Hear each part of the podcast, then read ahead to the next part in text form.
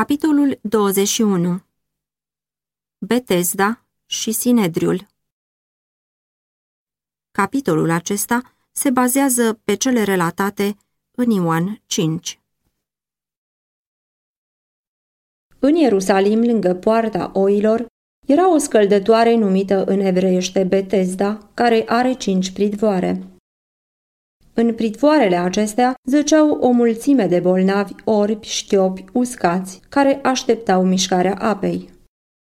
Din când în când, apele scăldătorii erau agitate și se credea că lucrul acesta este rezultatul unei puteri supranaturale și că oricine ar fi coborât cel din tâi la apă după tulburarea apei, se făcea sănătos orice boală ar fi avut.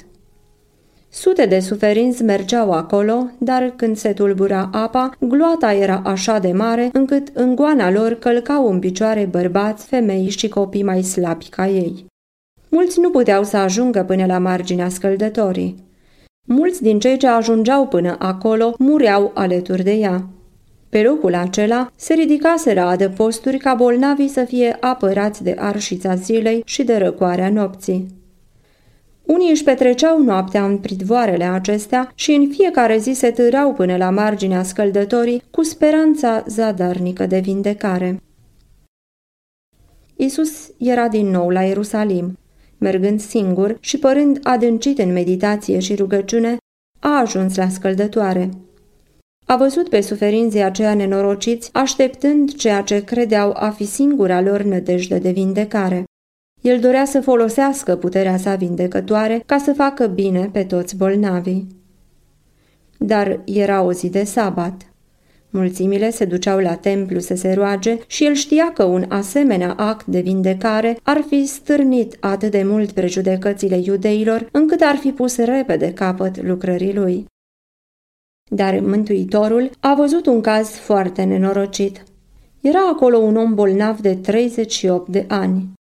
Suferința lui era într-o oarecare măsură urmarea propriilor lui păcate și era socotită ca o judecată de la Dumnezeu. Singur și lipsit de prieteni, simțind că nu avea dreptul la îndurarea lui Dumnezeu, suferindu-l îndurase ani mulți de mizerie.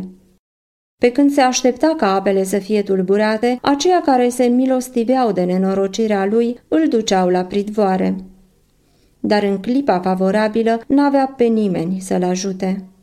Văzuse el că apa se mișcă, dar nu fusese niciodată în stare să treacă dincolo de marginea scăldătorii. Alții mai puternici decât el săreau în apă înaintea lui. El nu putea să lupte ca să biruie gloata egoistă și gata de ceartă. Eforturile lui stăruitoare în direcția aceasta, grija și continua dezamăgire, făcuseră să-i piară și restul de puteri. Bolnavul zăcea pe rogojina lui și tot ridica ochii să vadă scăldătoarea când un chip blând și milostiv s-a aplecat asupra lui și cuvintele Vrei să te faci sănătos? i-au atras atenția. Nădejdea reînvie în inimă. Simțea că va fi ajutat într-un chip oarecare, dar valul de curaj a scăzut îndată și-a adus aminte de câte ori încercase să ajungă până la apă și acum avea puțină nădejde să mai trăiască până când se tulbura apa din nou. El și-a întors obosit privirea zicând, Doamne, n-am pe nimeni să mă bage în scăldătoare când se tulbură apa și până când mă duc eu se pogoară altul înaintea mea. Isus nu-i ceru acestui bolnav să creadă în el. Îi zise doar, scoală-te, ridică-ți patul și umblă. Credința omului se prinse de cuvânt. Fiecare mușchi și fiecare nerv vibra de viață nouă și o putere vindecătoare se cobora în picioarele lui paralizate. Fără să mai întrebe, și-a supus voința să asculte porunca lui Isus și toți mușchii au răspuns voinței lui. Sărind în picioare, se simțea ca un om în toate puterile. Isus nu-l asigurase cu privire la ajutorul divin omul putea să se îndoiască și să piardă unica lui ocazie de vindecare. Dar a crezut cuvântul lui Hristos și, lucrând după el, a primit putere. Prin aceeași credință putem primi și noi vindecarea spirituală. Prin păcat am fost despărțiți de viața lui Dumnezeu. Sufletele noastre sunt paralizate. Prin noi înșine, nu suntem în stare să trăim o viață sfântă, cum niciun om neputincios nu era în stare să meargă. Mulți își dau seama de starea lor de slăbiciune și doresc acea viață spirituală care să-i aducă în armonie cu Dumnezeu. În zadar ei se luptă să o câștige. În disperare ei strigă, O, nenorocitul de mine, cine mă va izbăvi de acest trup de moarte?" Roman 7 cu 24 Acești oameni descurajați, prinși în luptă, să privească în sus. Mântuitorul se apleacă asupra acelora pe care i-a răscumpărat prin sângele său, zicând cu nespusă duioșie și milă, Vrei să te faci sănătos? El îți spune să te ridici în sănătate și pace. Nu aștepta să simți că ești sănătos. Crede cuvântul lui și el se va împlini. Pune voința ta de partea voinței lui Hristos. Slujește-l și lucrând după cuvântul lui vei primi putere. Oricare ar fi obiceiul cel rău și patima cea rea, care din cauza îndelungatei practicări a robit sufletul și trupul, Hristos e în stare și dorește să-l dea liberare. El va da viață sufletului mort în greșeli. Efesen 2 cu 1 El va libera pe robul prins de slăbiciune, de nenorocire și de lanțurile păcatului. Paraliticul vindecat S-a plecat să-și ia patul care era numai o rogojină și o pânză și cu un sentiment de ușurare s-a ridicat iarăși, s-a uitat împrejur ca să vadă pe liberaturul său. Dar Isus se pierduse prin mulțime. Omul se temea că nu-l va recunoaște când îl va vedea din nou. Pe când mergea grăbit pe drum, cu pasul hotărât și ușor, lăudând pe Dumnezeu și bucurându-se de sănătatea câștigată, am întâlnit câțiva farisei și le-a povestit îndată despre vindecarea sa.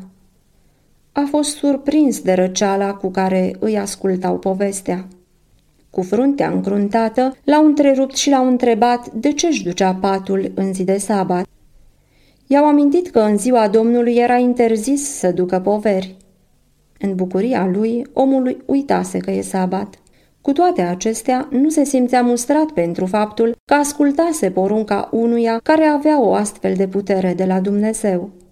El a răspuns plin de curaj. Cel ce m-a făcut sănătos mi-a zis, ridică-ți patul și umblă. El a întrebat cine era acela care făcuse așa, dar n-a putut să spună.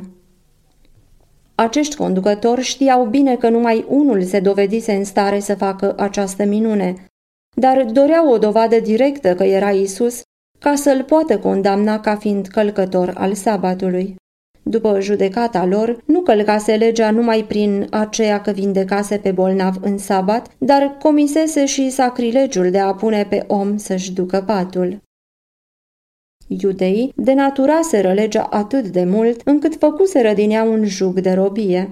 Pretențiile lor fără sens deveniseră proverbiale printre celelalte neamuri. Îndeoseb sabatul era îngrădit cu tot soiul de restricții fără rost. El nu era pentru ei o plăcere, sfânt pentru Domnul și onorat. Cărturarii și farisei făcuseră din ținerea legii o povară greu de suportat. Unui iudeu nu era îngăduit să aprindă focul, nici candela în zi de sabat. Din cauza aceasta, ei trebuiau să fie înlocuiți prin persoane luate dintre neamuri, pentru multe servicii pe care rânduielile nu le îngăduiau să le facă personal. Ei nu se mai gândeau că dacă lucrurile acestea constituiau un păcat, aceia care foloseau pe alții pentru a le săvârși erau tot așa de vinovați ca și când le-ar fi făcut personal. Ei socoteau că mântuirea e numai pentru iudei și că alții, fiind și așa fără speranță, starea lor nu se putea face mai rea. Dar Dumnezeu n-a dat porunci care să nu poată fi ținute. Legile lui nu aprobă restricții necugetate sau egoiste. Isus a întâlnit în templu pe omul pe care îl vindecase. El venise ca să aducă o jertfă pentru păcat și o jertfă de mulțumire pentru marea îndurare de care se făcuse părtaș. Găsindu-l printre închinători, Isus i s-a făcut cunoscut prin cuvintele acestea de avertizare. Iată că te-ai făcut sănătos, de acum să nu mai păcătuiești, ca să nu ți se întâmple mai rău. Omul vindecat a fost extrem de bucuros când a întâlnit pe eliberatorul său. Necunoscând vrejmășia manifestată față de Isus, el a spus variseilor care îl chestionaseră că acesta era cel care înfăptuise vindecarea. Din pricina aceasta, iudeii au început să urmărească pe Isus și căutau să-l omoare, fiindcă făcea aceste lucruri în ziua sabatului. Isus a fost adus înaintea Sinedriului pentru a răspunde la acuzația că a călcat sabatul. Dacă în timpul acela iudeii ar fi fost o națiune independentă, o acuzație de felul acesta ar fi constituit un motiv pentru a-l omorâ. Lucrul acesta a fost împiedicat de faptul că erau supuși romanilor. Iudeii nu aveau putere de a condamna cu pedeapsa capitală, iar acuzația pe care o aduceau ei împotriva lui Isus n-ar fi avut nici o greutate în fața tribunalului roman. Cu toate acestea, ei sperau să realizeze alte lucruri.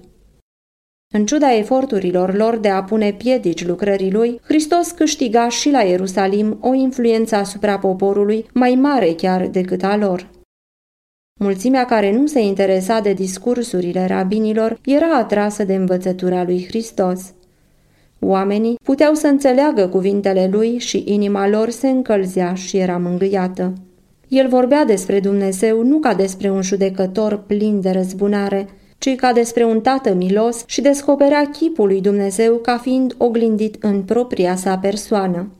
Cuvintele lui erau ca un balsam pentru sufletele rănite.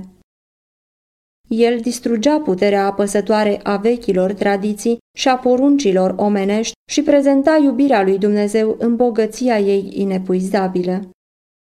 În una din cele din tâi profeții despre Hristos stă scris Toiagul de domnie nu se va depărta de Iuda, nici toiagul de cârmuire dintre picioarele lui până va veni Silo, și de el vor asculta popoarele, sau la el se vor aduna popoarele. Geneza 49 cu 10 Oamenii se adunau în jurul lui Hristos. Inima voioasă a mulțimii prefera să primească învățăturile lui pline de iubire și îndurare decât ceremoniile reci pretinse de preoți. Dacă preoții și rabinii nu ar fi lucrat împotrivă, învățătura lui ar fi produs o reformă cum lumea nu mai văzuse până la data aceea. Dar pentru a-și păstra propria lor putere, acești conducători s-au hotărât să distrugă influența lui Isus. Aducerea lui în fața Sinedriului și condamnarea oficială a învățăturilor lui aveau să producă tocmai lucrul acesta, deoarece oamenii aveau încă respect față de conducătorii lor religioși. Oricine îndrăznea să condamne pretențiile rabinilor sau încerca să micșoreze poverile puse de ei asupra poporului, era privit ca fiind vinovat nu numai de hulă, dar și de trădare. Pe temeiul acesta, rabinii sperau să dea naștere la bănuială față de Hristos. Ei îl prezentau ca și cum încerca să distrugă obiceiurile existente, cauzând astfel despărțiri în popor și pregătind calea pentru completa lor înrobire de către romani. Dar planurile pe care acești rabini căutau așa de zelos să le pună în aplicare, porniseră din alt sfat decât cel al Sinedriului. După insuccesul lui satana de a birui pe Hristos în pustie, el și-a combinat forțele pentru a-i se împotrivi în lucrare și dacă ar fi fost cu putință să o zădărnicească. Ceea ce nu izbutise să facă prin eforturile directe și personale, se hotărâse să facă prin vicleșug. Îndată ce s-a retras din lupta adusă în pustie, el a mers în sfatul îngerilor căzuți și a făcut planuri amănunțite de a orbi și mai departe mintea poporului iudeu, ca oamenii să nu le recunoască pe răscumpărătorul lor. El plănuise să lucreze prin agenții săi omenești din lumea religioasă, umplându-i cu propria lui ură împotriva apărătorului adevărului. El vroia să-i determine să-l lepede pe Hristos și să-i facă viața cât mai amară cu putință, nădăjduind să-l descurajeze în lucrarea lui. Astfel, conducătorii lui Israel s-au făcut unelte ale lui satana, luptând împotriva Mântuitorului. Isus venise să vestească o lege mare și minunată. El nu urmărea să-i scadă demnitatea, ci să-i o mărească. Scriptura zice, El nu va slăbi și nici nu se va lăsa până va așeza dreptatea pe pământ. Isaia 42 cu 21 și 4 El venise pentru a libera sabatul de cerințele împovărătoare care făcuse din el un blestem în loc de binecuvântare. Din motivul acesta, el alesese sabatul ca în el să facă lucrarea de vindecare la Betesda. El ar fi putut să vindece pe bolnav în oricare din zilele săptămânii sau ar fi putut să-l vindece fără să-i spună să-și ducă patul. Dar aceasta nu i-ar fi dat ocazia pe care o dorea. Fiecare faptă pe pământ a lui Hristos avea la bază un scop înțelept. Tot ce făcea era important atât în cât și prin învățătura pe care o dădea. Dintre nenorociții de la scăldătoare, el a ales cazul cel mai grav ca să exercite asupra lui puterea sa vindecătoare și a poruncit omului să-și ducă patul prin oraș pentru ca să vestească lucrarea mare săvârșită asupra lui. Lucrarea aceasta a stârnit discuții cu privire la ce anume era îngăduit să se facă în sabat și a dat ocazie ca el să denunțe restricțiile impuse de iudei cu privire la ziua Domnului și să declare fără valoare tradițiile lor. Isus le-a declarat că lucrarea de a vindeca pe cei bolnavi era în armonie cu legea privitoare la sabat. Era în armonie cu lucrarea îngerilor lui Dumnezeu, care fără încetare se urcă la cer și se coboară pentru a da ajutor celor suferinți.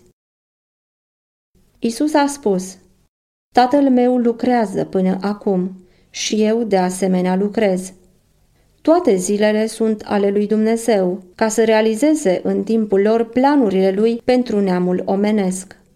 Dacă felul iudeilor de a interpreta legea era corect, atunci era greșit Jehova, a cărui lucrare ajută și ține orice viețuitoare din prima clipă de când au fost puse temeliile pământului atunci acela care a zis despre lucrarea lui că e bună și a instituit sabatul pentru a comemora terminarea ei, trebuia să facă lucrul lui în răstimpuri și să oprească mișcarea nesfârșită a Universului.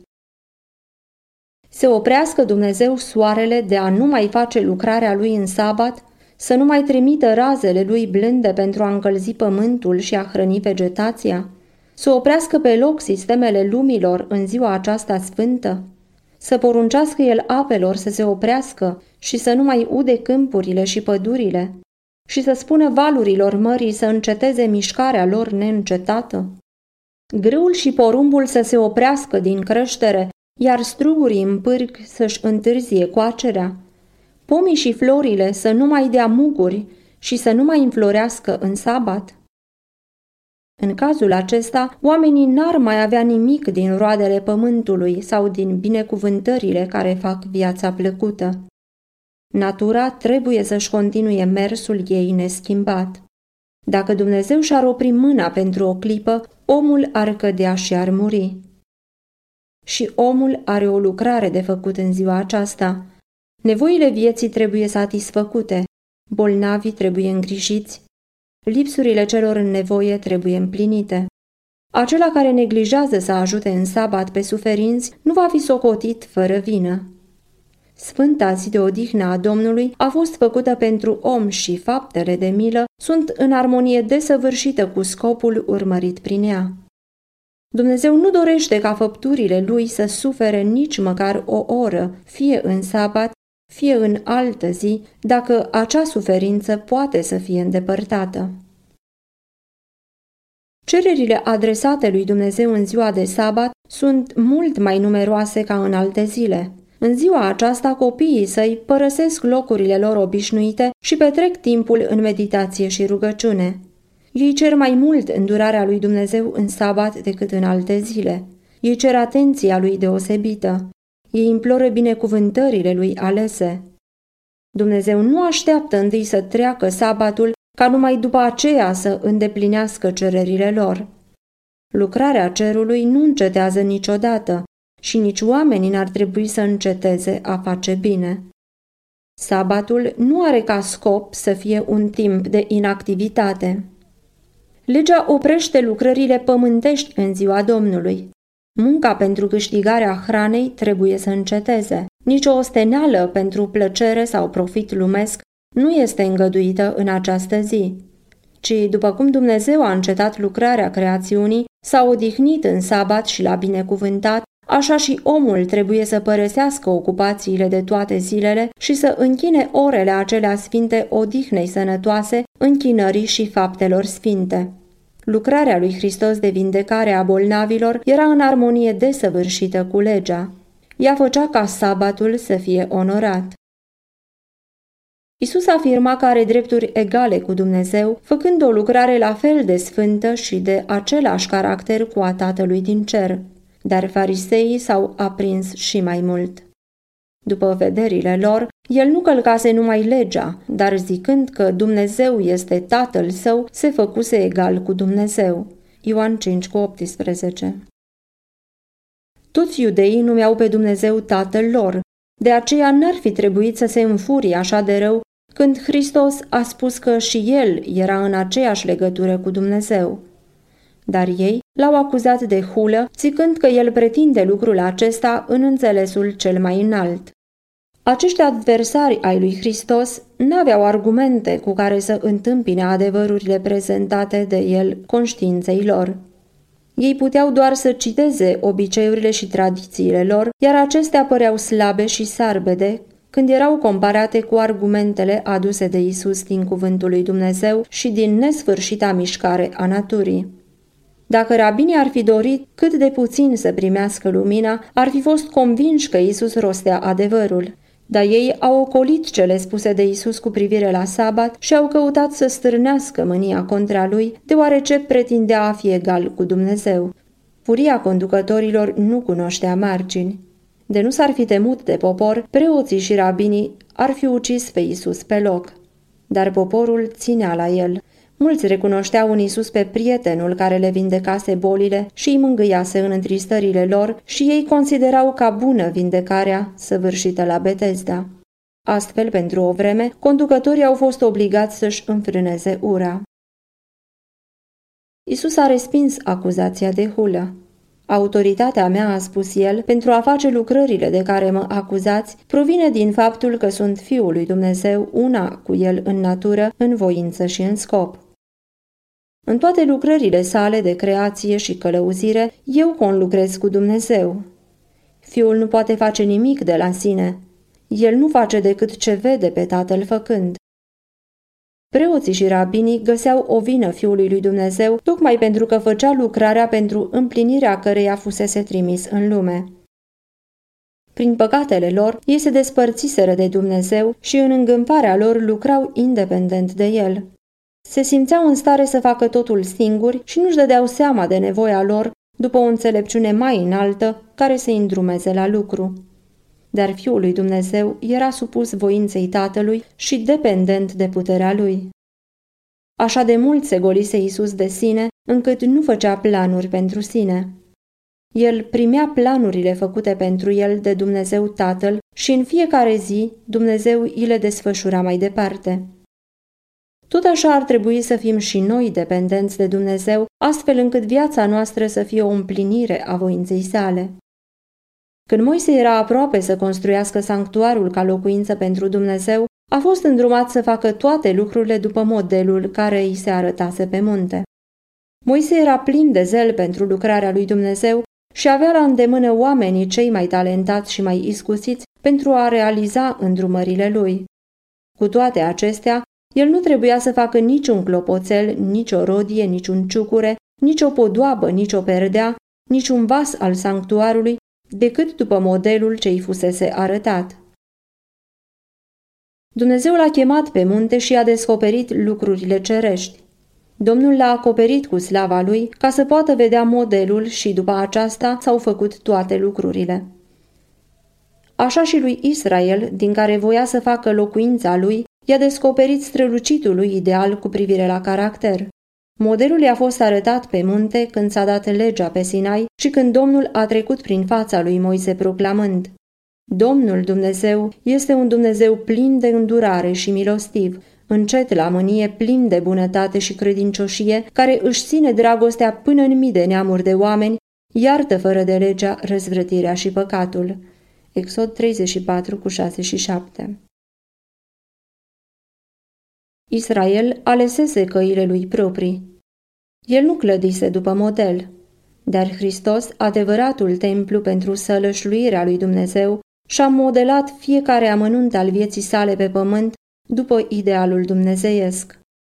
El a zis, Vreau să fac voia ta, Dumnezeule, și legea ta este în fundul inimii mele.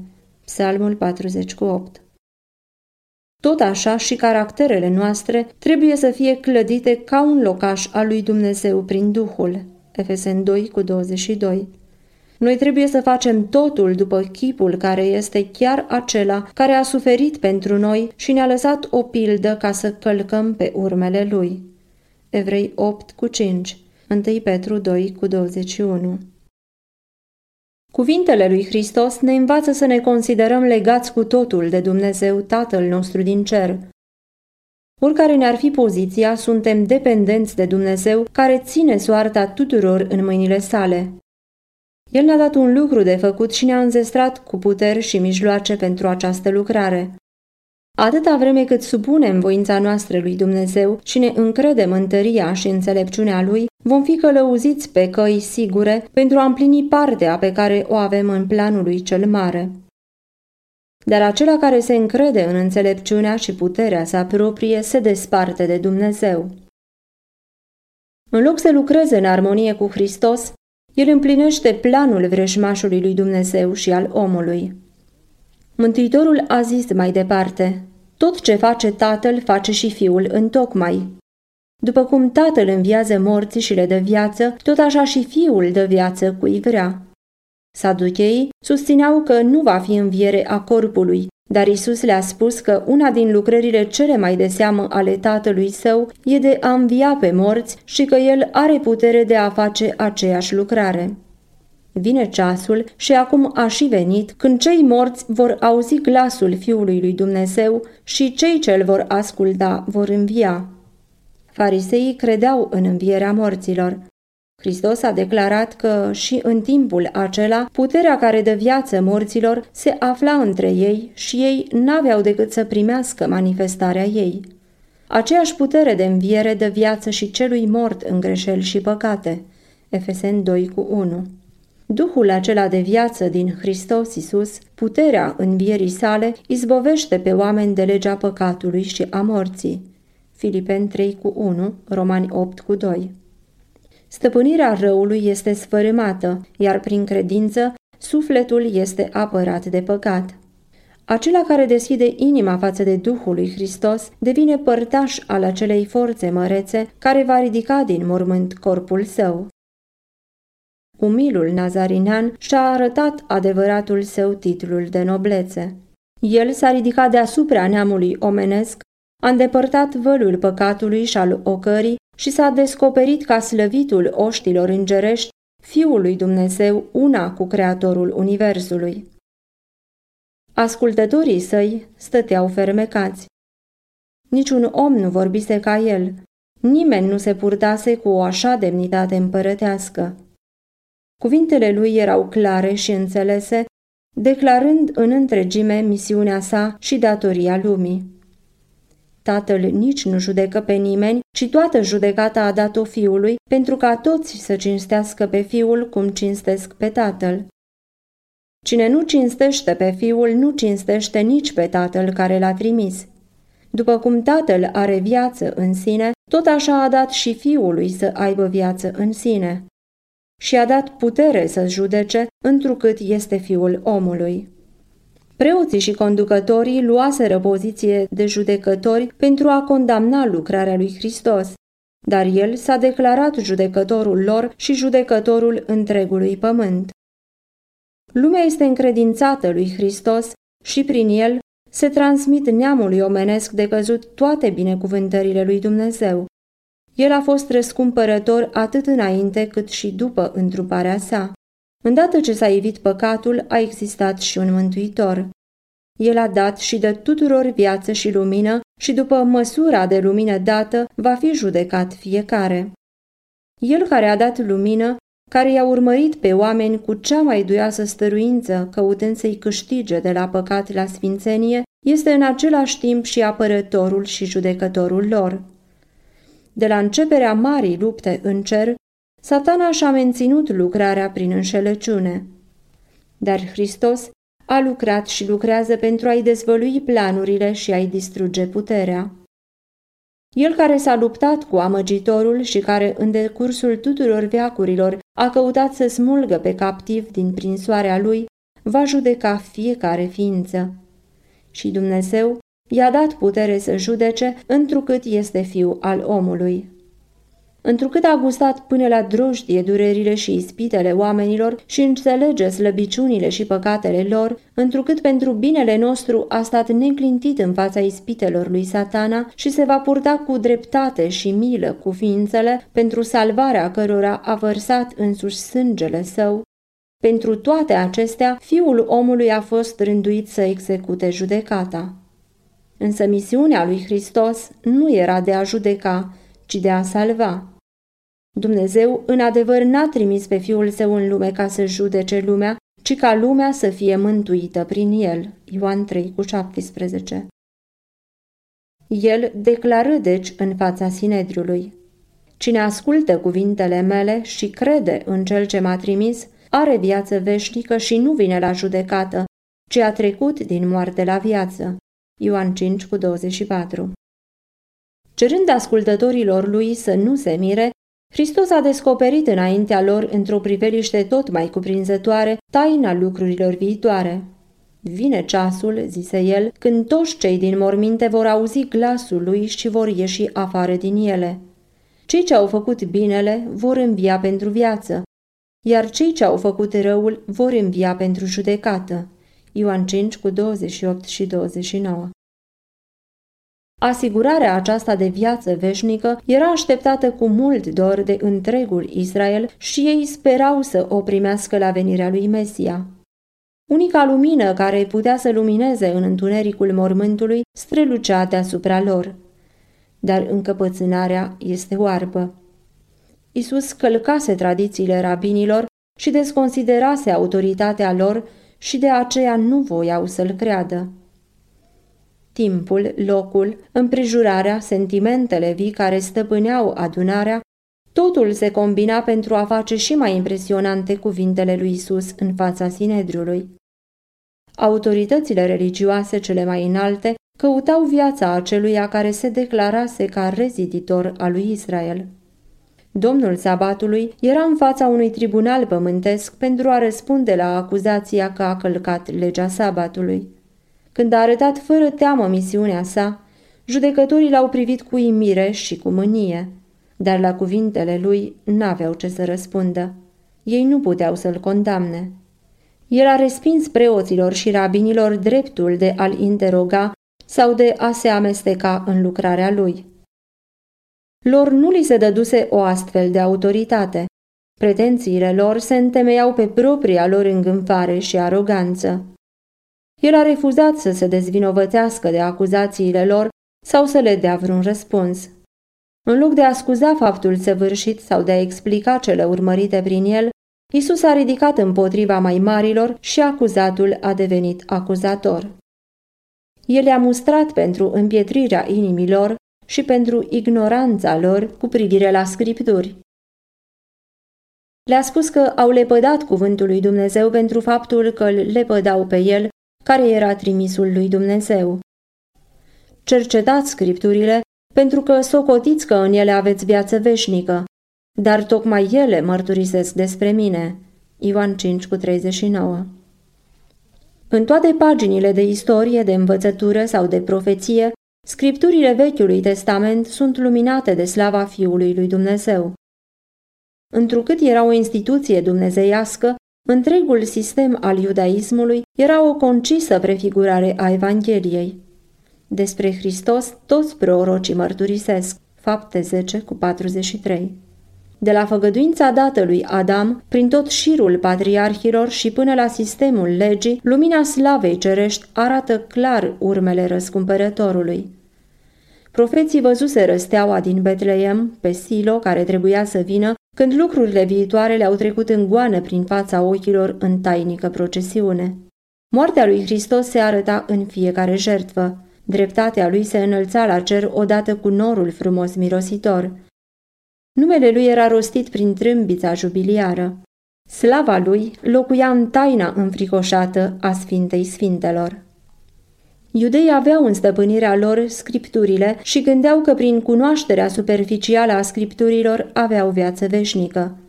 Dar Isus zise, Cuvântul lui nu rămâne în voi, pentru că lepădaseră pe Hristos în cuvântul său, îl lepădau și în persoană. Nu vreți să veniți la mine, zicea el, ca să aveți viață. Conducătorii iudei studiaseră învățăturile profeților despre împărăția lui Mesia, dar făcuseră lucrul acesta nu cu o dorință sinceră de a cunoaște adevărul, ci cu scopul de a găsi dovezi care să susțină speranțele lor ambițioase. Când Hristos a venit într-un mod contrar așteptărilor lor, n-au vrut să-l primească, dar pentru a se scuza, au încercat să-l dovedească a fi un înșelător. Odată ce și-au așezat piciorul pe această cărare, a fost ușor lui satana să-i întărească în împotrivirea lor față de Hristos. Chiar cuvintele care ar fi trebuit să fie dovada Dumnezeirii lui au fost interpretate împotriva lui. În felul acesta, i-au schimbat adevărul dumnezeiesc în minciună și cu cât Mântuitorul le vorbea mai direct despre lucrările sale pline de har, cu atât erau mai hotărâți să se împotrivească luminii. Isus a zis, Eu nu umblu după slava care vine de la oameni. Nici influența Sinedriului și nici aprobarea lui nu erau căutate de el.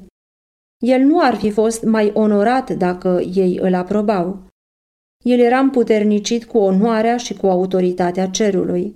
Dacă ar fi dorit, îngerii ar fi venit să-i se închine. Tatăl ar fi dat din nou mărturie despre dumnezeirea lui. Dar pentru binele lor, pentru binele națiunii, ai cărei conducători erau ei, el a dorit ca mai mari iudeilor să înțeleagă caracterul său și să primească binecuvântările pe care venise să le aducă. Eu am venit în numele tatălui meu, și nu mă primiți. Dacă va veni un altul în numele lui însuși, pe acela îl veți primi. Isus venise în baza autorității lui Dumnezeu, purtând chipul lui, împlinind cuvântul lui și căutând slava lui. Și cu toate acestea nu a fost primit de conducătorii lui Israel. Atunci când alții urmau să vină luând înfățișarea caracterului lui Hristos, dar mânați de propria lor voință și căutând propria lor slavă, pe aceea urmau să-i primească. Și pentru ce? Pentru că acela care caută slava sa se folosește de îngânfarea care e în alții. La asemenea chemări, iudeii ar fi răspuns bucuroși.